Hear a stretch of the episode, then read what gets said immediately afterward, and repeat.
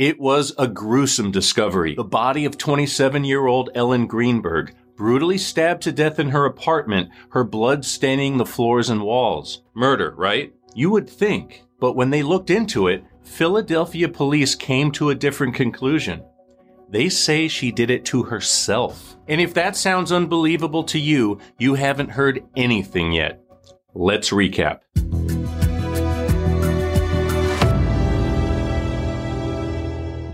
Hi, I'm Chris. Thanks for watching True Crime Recaps. Between January 25th and 27th, 2011, 15 inches of snow battered Philadelphia and forced several school districts to declare full-scale snow emergencies. On the 26th, Ellen Greenberg, a first grade teacher, left work early after Juniata Park Academy canceled class for the rest of the day. Her drive home wasn't easy, what with the blizzard and all. Her sixth floor apartment was nearly a 30 minute drive from school. She shared the apartment with her fiance, a 28 year old TV producer named Sam Goldberg. They hunkered down to wait out the storm until about 445 when Sam went downstairs to use the complex gym. After a 30 minute workout, Sam came back upstairs to find himself locked out of the apartment. He told police he could crack the door, but the swing lock kept him from opening it. He screamed for Ellen and called her several times. She still had to be in the apartment since swing locks can only engage from the inside. Was this a joke? Was Ellen pulling a prank on him? At 5:32 he texted her, "Hello?" No response. The rest of his messages came in a flurry until 5:54. They went like this. Open the door. What are you doing? I'm getting pissed. Hello? You better have an excuse. What the F? Ah! You have no idea. Sam went downstairs to ask the security guard for help. Is there a spare key? Can he help break the lock? But he was told letting him into the locked apartment was against their policy, so Sam went back upstairs alone and forced the door open. At 6:30 p.m., he dialed 911. Take a listen. My I just my I went downstairs to go work out. I came back up. The door was latched. My fiance's inside. She wasn't. She wasn't answering. So after about a half hour, I decided to break it down. I see her now just on the floor with blood. She's not, she's not responding. Okay, is she breathing? She, I, Look at her chest. I need you to calm down. I need you to look at her chest. It's really. I don't think she. I really don't think she is. listen to me. Someone's on the way. Look at her chest. Is she flat on her back? She's on her back. Do I Okay, bring her? look at her chest and tell me if it's going up and down, up and down. I don't see her moving. Okay, do you know how to do CPR? I don't. Okay, I can tell you what to do, okay, until they get there. I want you to keep oh, her flat Oh God. Hello? Yeah. Hi. Okay. Are you willing to do CPR with me over the phone until they I get get. I, I have to, right? Okay, so get her flat on her back, bare her chest, okay? You want to rip her shirt off, Oh, shit. okay? You need to kneel down by her side. Oh my God. Allie, please. Listen, listen, you can't freak out, sir, because you Okay, I'm trying not to. I'm trying not. Her shirt won't come off. It's a zipper. Rip Oh my off. God. She stabbed herself. Where? She fell a knife. Oh no, her knife's sticking out. Her what? There's a knife sticking out of her heart. Oh, she stabbed herself? I, I guess so. I don't know where she fell on it. I don't know. Okay, well, don't touch it. Okay, so I'm just, I just let her down. Here now. I mean, what do I do? No, I mean, you can't, if the knife is in her chest, it's going to be kind of hard for you to do CPR at this time.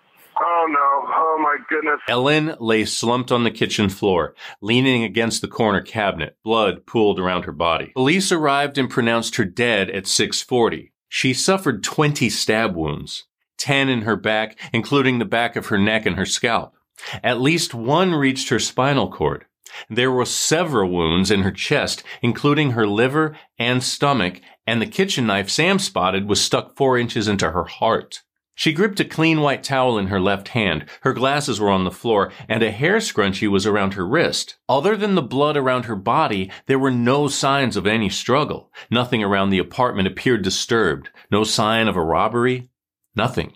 And what about the front door? It was locked from the inside with a swing bolt, like the kind you find in hotel rooms. The killer must have snuck in through the window, attacked Ellen, and then crept back out after locking the door. But sneaking in through the sixth floor window?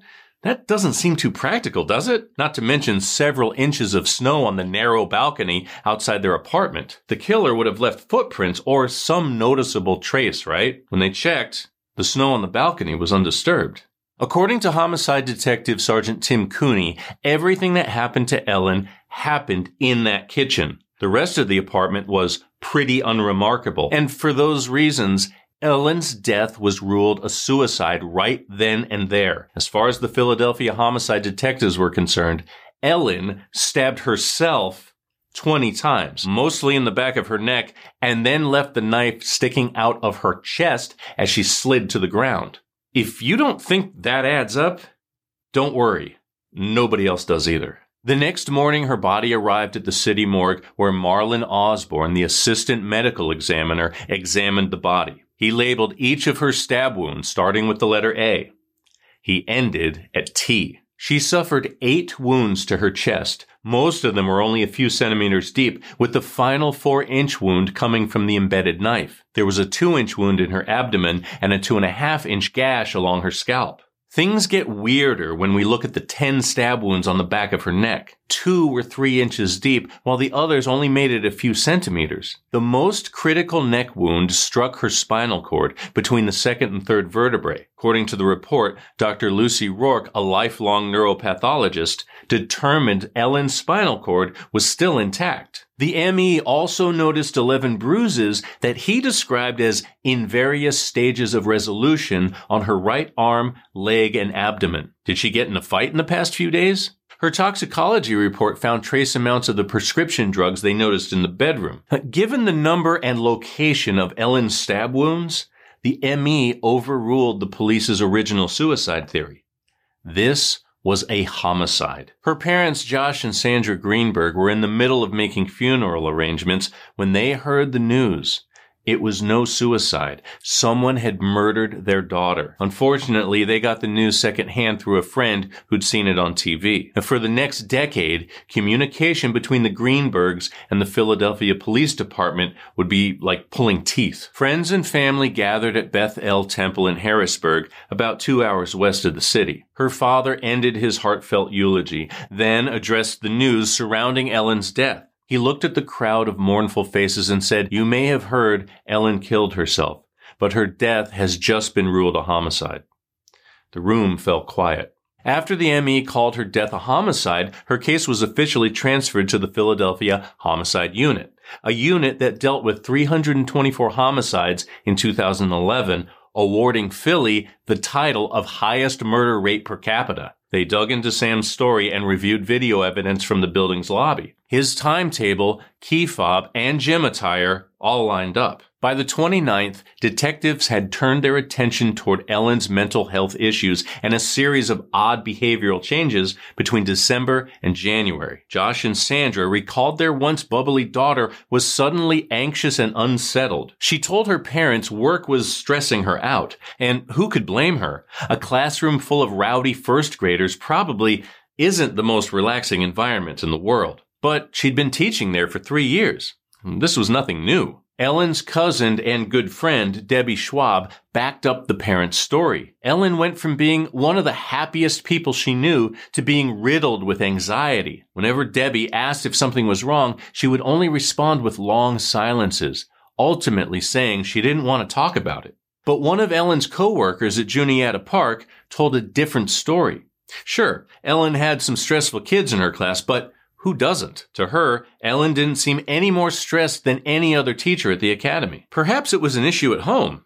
think about how often you openly complain about your job to your friends and parents. It's cathartic, isn't it? If the source of Ellen's stress was school, aka her job, why would she be so reluctant to talk about it? Before she died, sometime in late December or early January, Ellen told her parents she wanted to move back home to Harrisburg.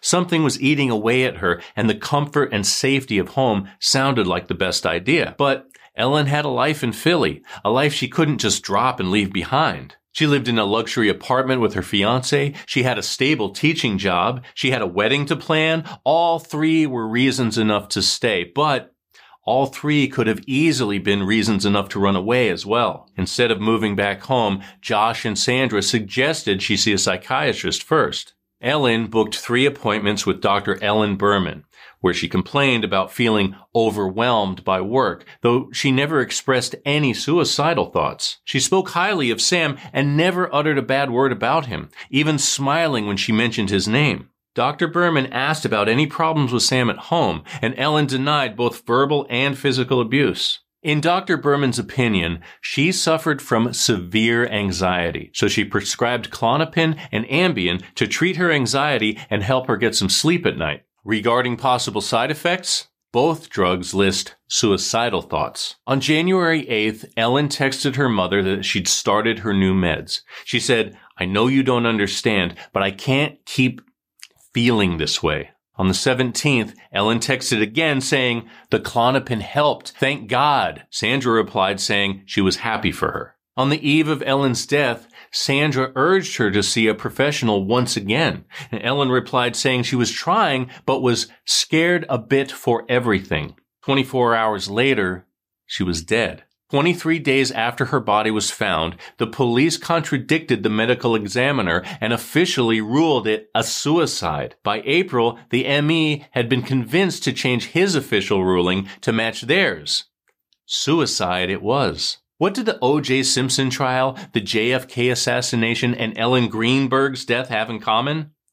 Something just doesn't add up. Enter Dr. Cyril Wecht, forensic pathologist and the man who famously challenged the single bullet theory surrounding the death of President Kennedy. The Greenbergs were getting tired of going back and forth with the PPD, the ME's office, and homicide detectives, so they brought their daughter's autopsy report and pictures from the crime scene and sent them to Cyril. He dug as deep as he could, though he lacked a key piece of the bigger puzzle.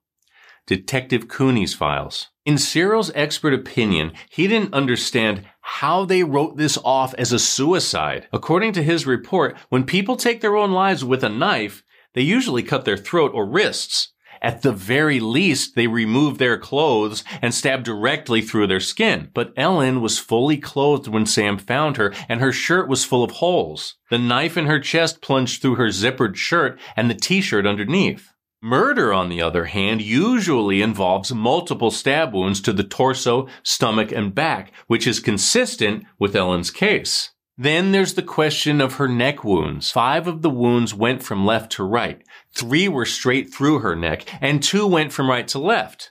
This pattern suggests Ellen, if she did it to herself, held the knife in her left hand and stabbed herself ten times in the neck, moving from left to right. With Cyril's report in hand, Josh and Sandra enlisted all the help they could get. The dream team included a civil rights attorney, a former Pennsylvania attorney general, a 25 year veteran of the police department, and the forensic scientist OJ's dream team used for his defense. While the legal eagles handled the courts, the former cop dug into the evidence. In his opinion, the lack of defense wounds doesn't necessarily mean suicide. In fact, He'd seen many stabbing victims over 25 years without defense wounds. Now, for reference, defensive wounds include slashes to the hands and forearms, occurring when the victim tries to shield themselves from the attack or grab the knife. Ellen could have died in what's called a blitz attack, when the assault happens so quickly they can't defend themselves. The team also raised more questions about the knife wound that could have damaged her spinal cord. The original ME report included a line from Dr. Lucy Rorke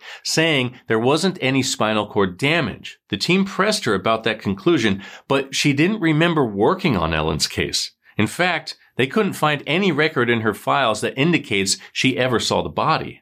In 2011, Dr. Lucy worked on a contractual basis with the medical examiner's office. And that means whenever the ME needed neuropathology work, they'd hire her to look at the body, file a report, and she'd invoice for the service. That invoice would contain every detail about the case, including the case number, the deceased's name, and the date. Lucy kept pretty airtight records. In her opinion, if there was no invoice and nothing in the case file, then she never saw Ellen's body. There's still a remote possibility that she did see it, though she can't say for sure. Years went by without answers until a twist of fate led the family's PI to a crucial piece of evidence. There was still a piece of Ellen's spinal cord in storage at the ME's office, the same piece that would have been damaged by the knife. He contacted yet another forensic pathologist, Wayne Ross, who looked at the spinal cord and reviewed Ellen's case. In his opinion, the knife cut through her cranial cavity and severed the nerves and brain, and that kind of damage would cause excruciating pain, enough to make her black out. Therefore, if she severed her spinal cord, it would be impossible for her to stab herself one final time in the chest. The wounds and bloodstain patterns were consistent with a homicide. As for the locked door, let's dig into that a little more. The initial case report implies the building security guard was with Sam when he broke it open, but he wasn't. He was the only one working that day and he couldn't leave his desk in the lobby. Sam was alone when he found her body. The confusion was part of the reason her death was ruled a suicide. There are no cameras on the residential floors. According to the family's investigators, Sam is the only one who knows what happened before and after he entered the gym. Even with their dream team armed to the teeth with expert testimony and opinion, her parents were stonewalled every time they moved to reopen the case. They found a stroke of luck when one of the team won his district attorney election. To avoid a conflict of interest, he referred the case to the Pennsylvania Attorney General in February of 2018. After conducting what they called a thorough investigation, a spokesman for the AG's office provided the Philadelphia Inquirer with several Google searches found on Ellen's computer between December 18th and January 10th, 2011. They included keywords like suicide methods, painless suicide, suffocation, and quick suicide. Her father found it odd that Ellen would Google painless suicide, then stab herself 20 times. Another tech expert agreed. He claimed those results were what's called phantom results. She was Googling side effects of new medication, looking for information about weight gain, and the suicide stuff came up along with it. Most people look to the boyfriend, fiance, or husband as the primary suspect in these cases. But there was never any indication that Sam was harming or abusing her. She spoke very highly of him, but her father had other thoughts. While appearing on the true crime podcast Crime Junkie, he told the hosts that Ellen was being abused. She just didn't know how to tell her parents. His opinion lines up with the bruises found on her arm and leg. Bruises that were in various stages of healing when the ME examined the body, meaning they didn't happen when she allegedly killed herself. As for Sam's text messages, domestic violence author Barry Goldstein had a problem with message number five.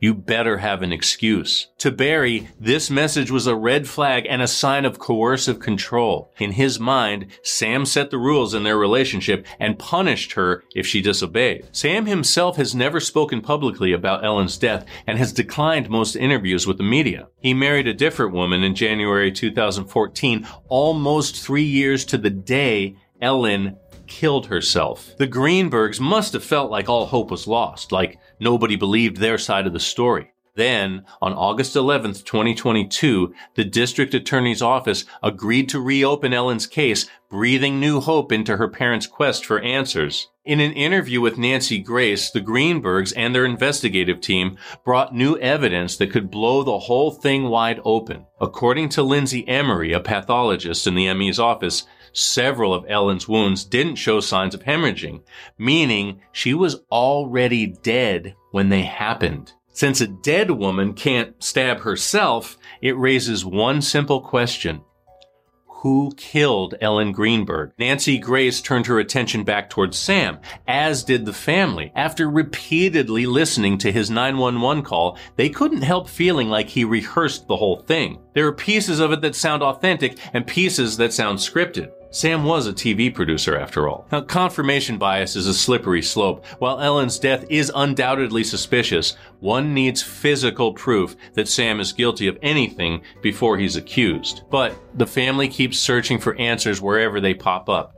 It's been over a decade since Ellen's passing. In her father's words, we're not going to let this go.